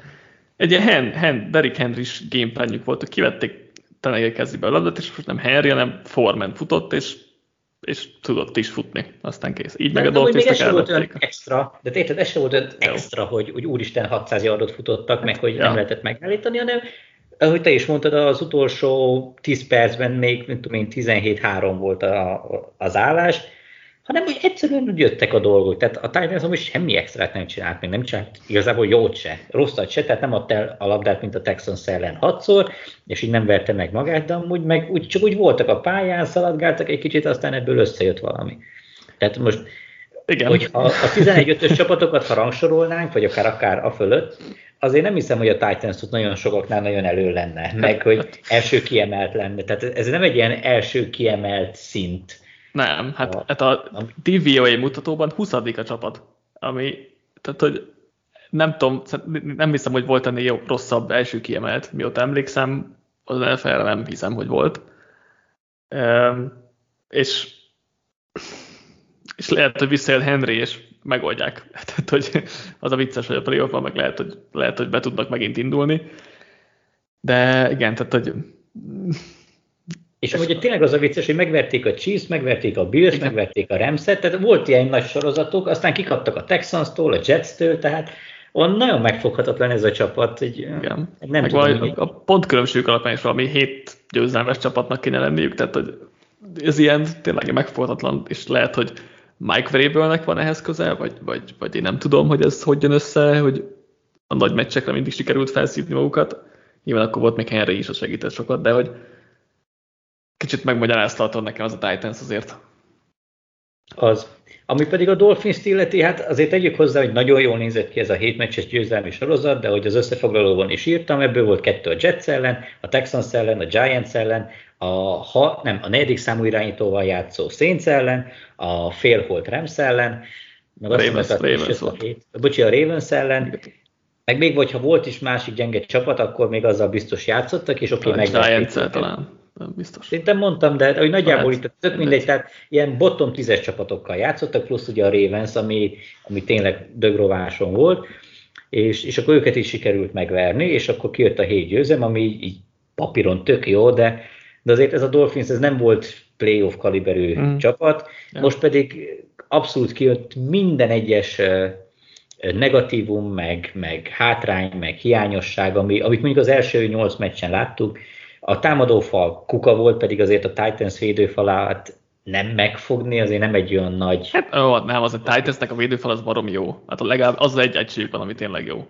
Hát de, de azért az se, arra se azt mondod, hogy egy hú egy, nem egy ilyen Steelers egység, hogy, hogy kész, oké, tehát, de azért így, hogy agyonverjenek mindenkit, azért az sem egy, egy teljes elvárás. Nyilván ott van pár évpénzdár játékosuk, de, de azért nem annyira jó. Hmm. Meg, meg a secondary se olyan jó, meg a linebacker se jó, tehát az, hogy csak három pontot, meg nem is tudom, ami kétszázötven yardot tudjál ellenük tenni, ami mondjuk ha szekeket beleszámoljuk, akkor még talán a kétszáz se jön össze, az azért nagyon kevés. És ami tök fura, hogy mondjuk, amit tényleg nem értettem, hogy miért pont Parkert erőltették, miért, mert minden labda Parker felé, mikor ott volt egy bombaformában lévő Verrell, meg ott van egy Mike Gesicki, aki... Basszus, tehát a legjobb játékosaid, és, és nem feléig dobod. És amúgy fura nem is dobáltak annyi screent, amit lehetett volna, így ilyen fura játékokat próbáltak. El, hát nem a, értettem. A, a, ezt nem értettem, mert azt, azt mondta a Tua a meccs után, hogy mélyebbre akartak menni a héten, tehát hogy mélyebb passzokat akartak elindítani. De hát mi, mi, miért? Megpróbálták, csak hát, nem sikerült. De hát, hát miért? Hát a támadó falat nem tudja megállítani, nem hogy a Titans védőfalát, senkinek a védőfalát nem tudja megállítani, és, és esélytelen, hogy hosszabb passzokat el tudjál indítani konzisztensen, és egyszer sikerült Vedőlnek egy jó hosszú passz csinálni, azon kívül semmi nem jött össze, nem értem, hogy miért volt ez a taktika. A másik, hogy ugye az esőben túl a kezéből csak úgy ki, és kicsúsztik a labda. Ja, az, hát az megint egy vicc, ez a szellemfumble. És tehát én most már túlát egyáltalán nem, nem tudom elhinni, meg, meg, meg hogy, tehát hogy, hogy a tavaly év végén mondtam, hogy adjuk még egy évet neki, mert szerintem az a másfél év az, amit adni kell egy irányítónak. És jó, most már akkor lehet cserélni. Jöjjön Watson, mit tudom én, valaki. Mert nem, nem lesz túlából jó irányító. És uh, a, volt négy nagyon jó meccse, a liga, nem tudom, öt legrosszabb védelme ellen, négy ellen, az ötből. És azon kívül meg semmi. És Steve Palazzolo mondta, hogy Jimmy G-hez hasonlította, és az úgy azt mondtam, hogy igen. Tehát, hogy ez egy nagyon jó hasonlat, mert gyorsan szabadul a labdától, hogy gyors döntéshoz pontos, de hogy semmi extrát nem tud csinálni, a karadeje az nincs, vagy hát en ef el szinten bőven átlag alatti, és ez még nem lenne akkora baj, ha ezt így lehozná, csak mellé meccsenként van egy vagy kettő nagyon hülye hibája, ami egy ilyen stílushoz nem fér bele. És Jimmy G-vel is ez a probléma, és Tuával is ez a probléma, és ugyanazt a karrierívet jósoló maximum a kettőnek, csak szerintem Tua nem fog kapni már harminc milliós szerződést. Nem, tehát Tuának nem is voltak ilyen, ilyen pikjei, vagy hogy mondják ezt a pike, vagy ezek a kiugrásai, tehát hogy neki annyira jó, tehát hogy Jimmy Garoppolónak azért voltak ilyen jó sorozatai, amikor úgy, úgy szerintem amúgy Tuánál ő ő jobb, tehát ő azért, nem tudom én, tizenöt yardra is el tudja dobni a labdát, tehát mondjuk karerőben, meg összességében azért több van. Nyilván ezzel is lehet vitatkozni, meg nem is akarom én Jimmy Garoppolót védeni, mert abszolút nem látok benne semmit, de ezzel meg egyetértek, hogy Tuában nincs franchise gain, vagy nem is tudom én, franchise, franchise irányító potenciál, úgyhogy itt mindenképpen új irányító kell, hogy most ezt egy új menedzsmenttel csinálják, vagy, vagy marad még Flores, mert, mert vállalhatóvá tette a szezont, az egy érdekes kérdés, de nem tudom, én rá kell menni Watsonra, aztán megmondani neki, hogy válasszon ki egy neki szimpatikus főedzőt, aztán csapassák, mert ez a Tua projekt, ez, a, ez tényleg Josh Allenben lehetett legalább némi potenciált látni, hogy, hogy ő, ő akár jó is lehet. Nem játszott ő se jól az első két évében, de legalább ott, ott voltak felvillanásai, Tuában nincsen, úgyhogy ezt, ezt a projektet én szerintem abszolút el kell engedni, mert ebben nincs jövője a Dolphinsnak. Ha már Josh Allen, akkor Atlanta Falcons, Buffalo Bills tizenöt huszonkilenc. Hát ha valaki azt mondja, hogy Josh Allen százhúsz yardot és három interception passzol, akkor biztos, hogy nem hiszem, hogy ezt a meccset tizennégy ponttal megnyerik. Hát ez egy tök hihetetlen meccs volt, mert hogy Josh Allen tök jól játszott az elején, ugye futkározott, szerzett két té dét a földön, és, és amúgy tök jól ment ez az egész, aztán valahogyan így, így nem tudom én rájött, hogy esik a hó, és akkor hóban nem lehet jól dobni, vagy tényleg nem értem. Tehát amúgy ez, ez nagyon gyakran előfordul idén, hogy van öt átlagon felüli, vagy egy ilyen nagyon elit kategóriába, vagy nagyon jó kategóriába tartozó irányító, akiknek itt lehetett mondjuk beszélni arról, hogy most All-Pro, nem All-Pro, em vé pé, nem em vé pé, és rengeteg ilyen homály meccsük van, tehát egy nagyon jó meccs, az előző héten ugye elit szinten játszott, és, és akkor tényleg leborultunk előre, hogy ez a Bills bárkit megverhet. Erre jön egy, egy, egy héttel később, pont ugye egyébként a Cowboys esetében is volt, egy héttel tel, és egy olyan borzasztó meccset hozott, hogy, hogy az ember keresi a szavakat, mert tényleg mivel magyarázod ezt a három interceptiont, és ez nem felpattanó labdák voltak, hanem tíz yarddal egy, egyik felpattanó volt, azt hiszem. Az egyik, jó, oké, de a másik kettő olyan, hogy tíz yarddal túldotta az elkapóját. Tehát, hogy ott, oké, nem tudom, nem, nem láttam el, fehér mezőkben voltak a falkonszosok, aztán esett a hó, és akkor így beleolvadt a környezetébe, de hát akkor is a, a kéket se látta, ami, ami, ami ők voltak, ami tök érthetetlen volt. És ennyi huszonhat labdájából volt tizenegy jó, tehát még az ötven százalékot se érti el, százhúsz yardért és három té dé-et, és azért egy ilyen potenciális em vé pé All-Pro szinten játszó irányítótól azért nem, nem ezt a szintet, vagy nem ezt a teljesítményt várod el, és oké, okay, a, a Falcons ellen ez, ez belefért, mert ők aztán pláne nem tudtak mit csinálni, pedig tényleg ott volt a lehetőség.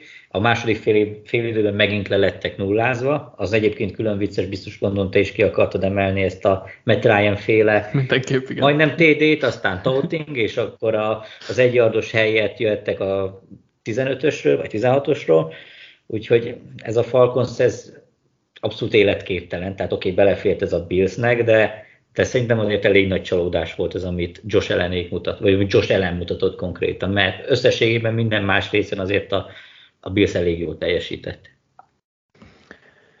Igen, és Ty Soul vetette fel egy Discordon a kérdést, hogy jó a Billsnek, hogyha otthon kell játszania, mert, mert látszik, hogy időjárás, tehát ilyen rosszabb időjárási körülmények között nem megy nekik, és érthető, hiszen úgy építették fel a csapatot, hogy passzolni akarnak. És, és az hóban, meg orkán erejű szélben nem működik, csak hogy hát Buffalo-ban meg ehhez hasonló a tél, úgyhogy ez egy nagyon érdekes dolog, hogy jó egyáltalán a Billsnek, hogy otthon játszhat a rájátszásban. Nyilván, hogyha jó időjárás lesz éppen két hét múlva, akkor, akkor jó, de ez olyan fura, hogy erre vannak felépítve, vagy nem arra vannak felépítve, amire, a, amire otthon jók lennének, és nem baj, mert jó, hogyha a passzjátékra vagy felépítve, csak az egy ilyen furcsa kettősséget ad ennek a helyzetnek szerintem. Igen, hogy felkészültünk a rájátszásra, de a téllel nem számoltunk, tehát ez egy ilyen, ez egy ilyen nagyon kellemetlen dolog az, és igen, mert ha hol van, akkor fognak a csapatok futni, és hogyha jön egy Colts vagy egy Patriots, akik tudnak és akarnak és szeretnek is futni, akkor eléggé nagy, nagy probléma lesz, mert egy hóviharban nem nagyon lehet passzolni, úgyhogy ki lehet találni valamit, vagy bizonyos az, az jó hír volt, hogy mennek. Ja, igen. Az jó hír volt azért, hogy most egészen ment a futás, oké, okay, Falcons védelem, tehát hogy uh, helyezzük kontextusba, de szerintem ami fontos lesz a rájátszás, az az, hogy Josh Allen fusson.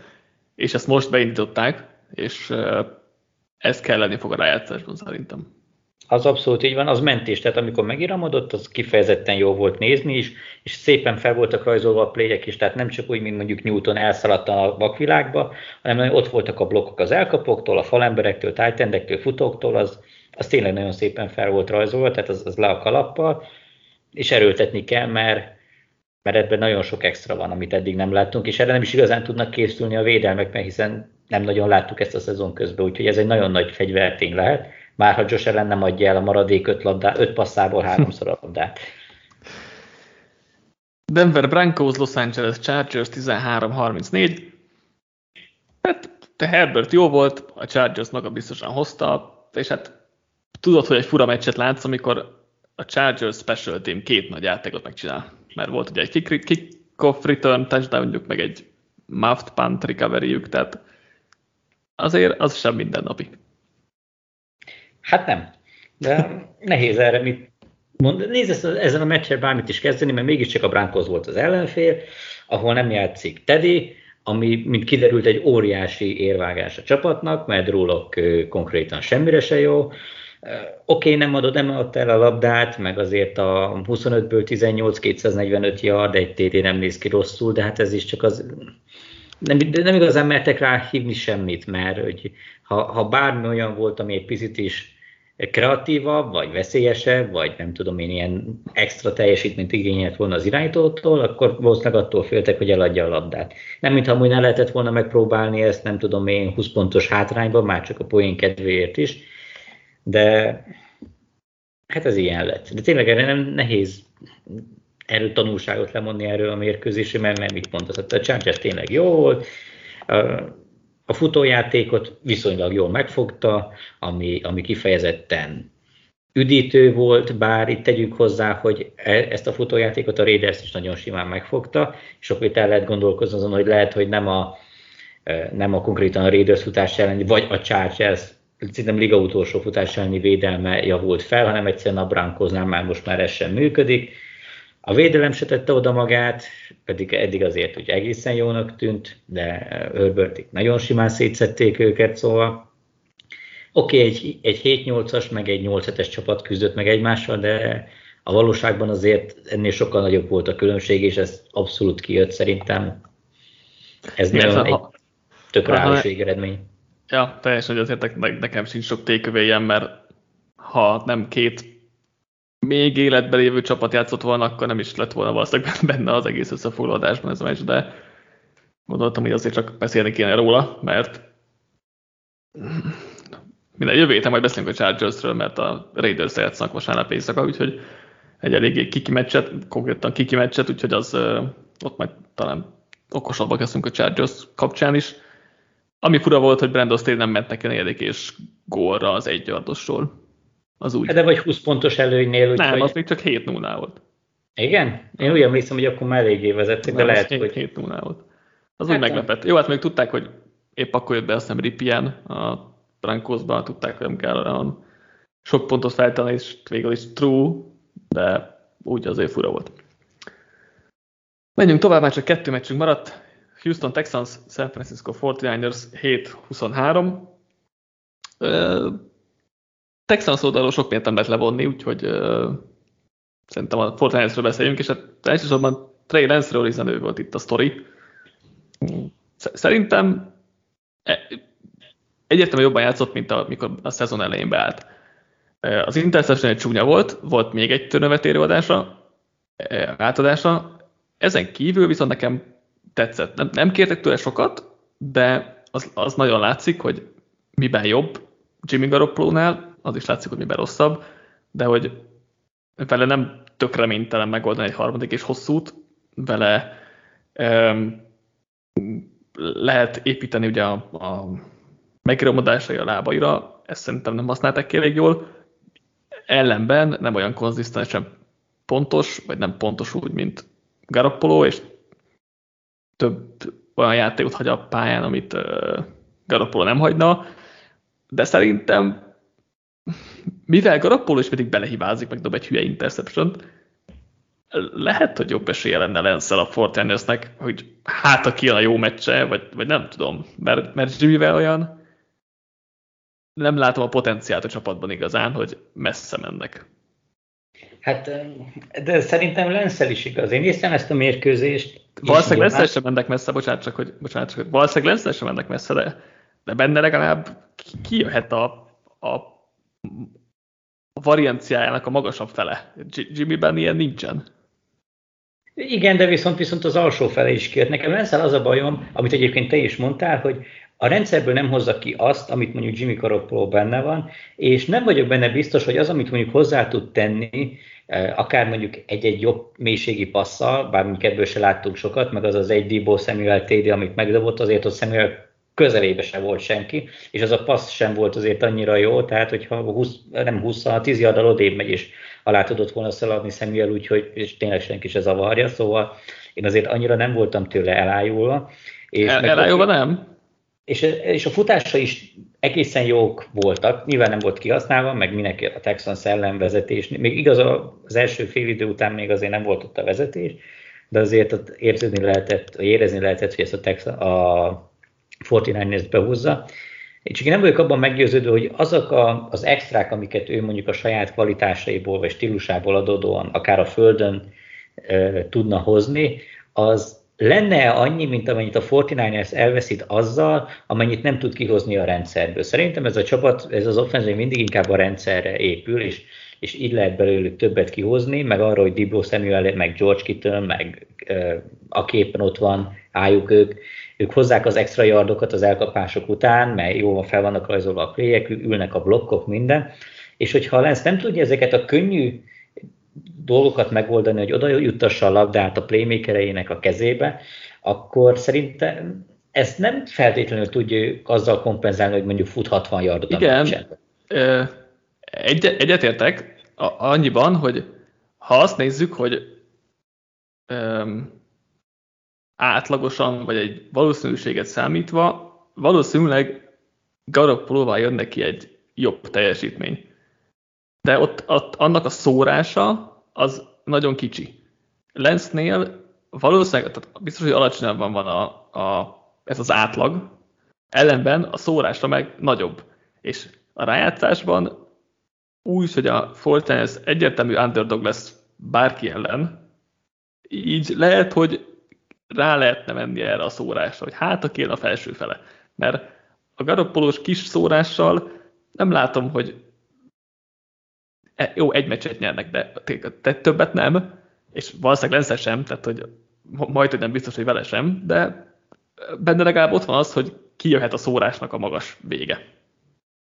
Nekem azzal a bajom, hogy eddig jó, nem volt sokat a pályán, de, de én nem láttam ennek a magas felének olyan sok, sok jelét is. Nyilván keveset játszott, nem ráépítették ezt az egészet, meg nem is akarják nagyon erőltetni azt, amire, hogy ne, nem, mert nem megy neki.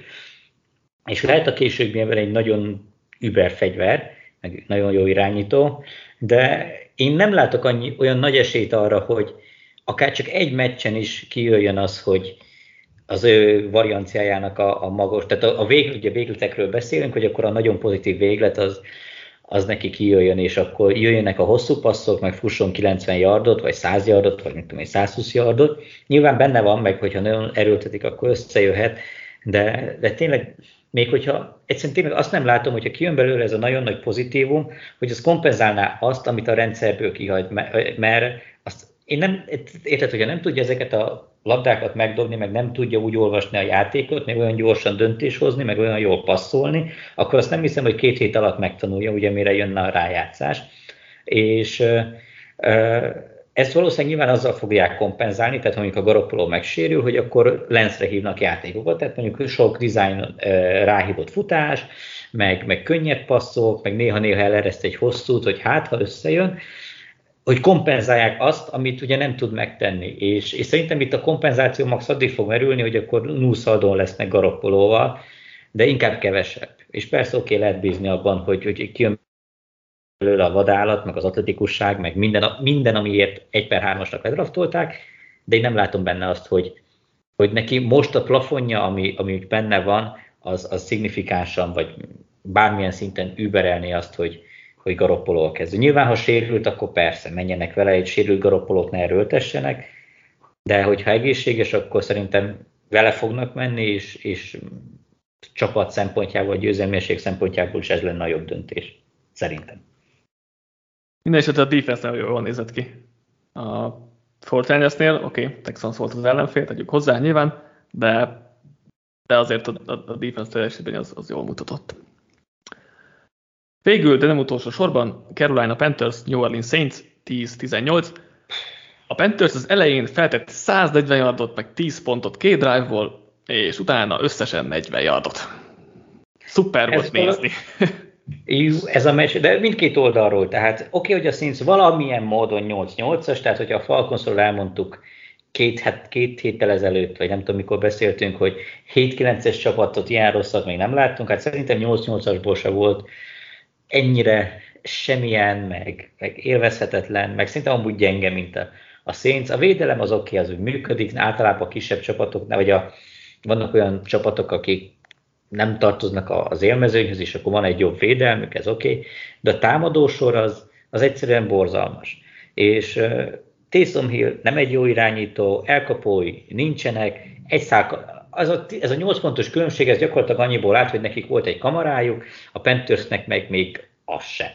Tehát, hogyha lehet, hogyha McCaffrey játszik, akkor tizennyolc tizennyolc lesz a vége, vagy nem tudom én, nyer a Panthers, de nem igazán láttam ezt a, a, az óriási különbséget, vagy konkrétan nem láttam különbséget a két csapat között, és a Saints ennek ellenére bejuthat a rájátszásba, úgyhogy ahhoz annyi kell, hogy megverjék ugye a Falcons, meg hogy a, a negyvenkilencesek kikapjon, és akkor basszus ott vannak a rájátszásban, ami, ami nyilván egy tök jó achievement a csapattól, meg Shane, meg Sean Paytont dicsérjük meg, hogy egy ilyen keretből is kihozta ezt, de ez a Saints szerintem borzalmas, és nagyon régen nem volt ennyire rossz rájátszásba jutó csapat.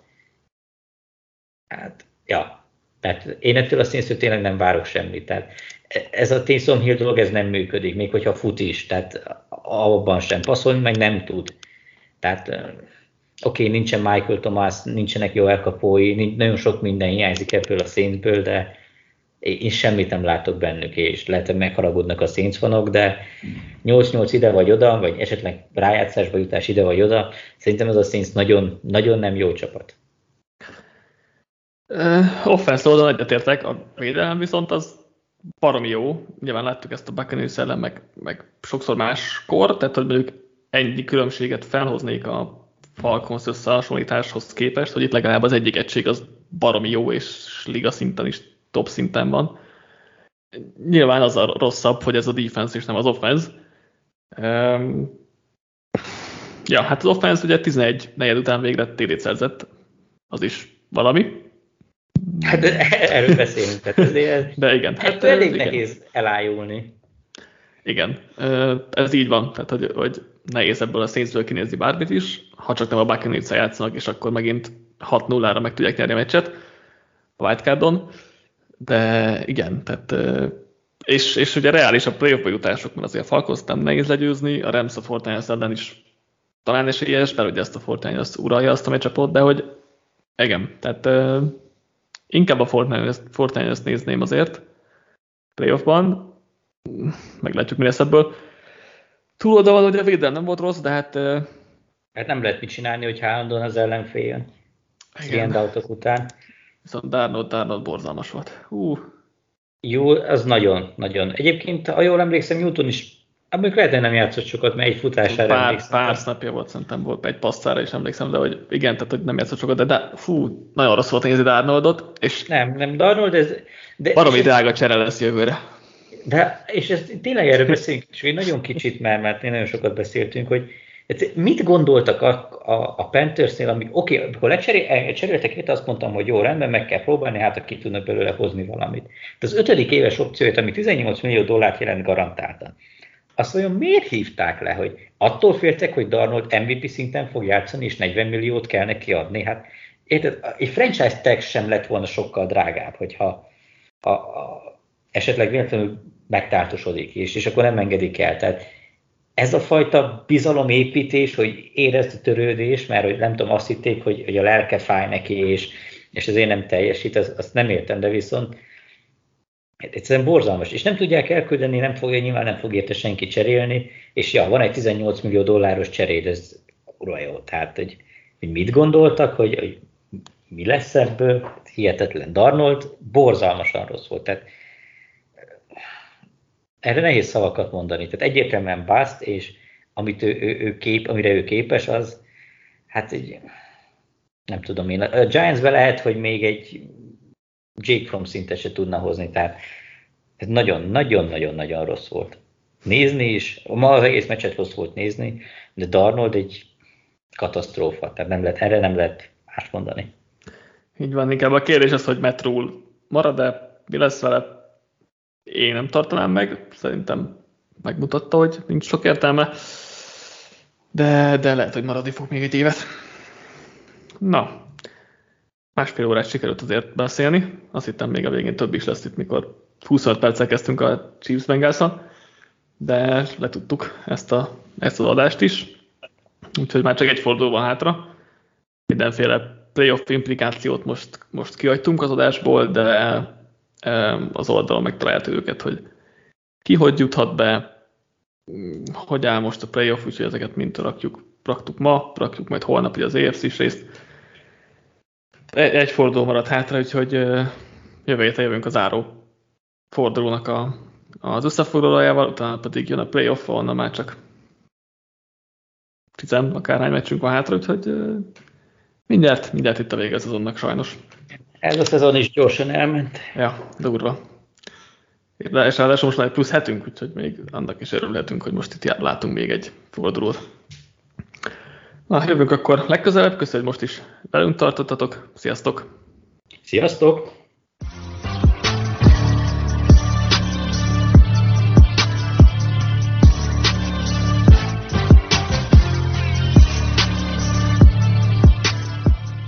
Ha más podcastekre is kíváncsi vagy, hallgasd meg a Béton műsor ajánlóját. El tudod képzelni, hogy a podcastet, amit éppen most hallgattál, fél év múlva már a mesterséges intelligencia generálja? Mi sem. De ha érdekel, eljött-e már a gépek lázadása? Hallgass bele az Embertelen Podcastbe. Orsós Lajos vagyok, a műsor házigazdája. Egyelőre még élőben. Egyelőre. Fedezzük fel együtt, hogyan ismerkedik, randizik, mesél és vitatkozik Betty és Péter. Két teljesen mesterséges intelligencia. Lajos, a podcast címét mond még egyszer, léci. Oké. Okay. Embertelen Podcast. Ez a műsor a Béton közösség tagja.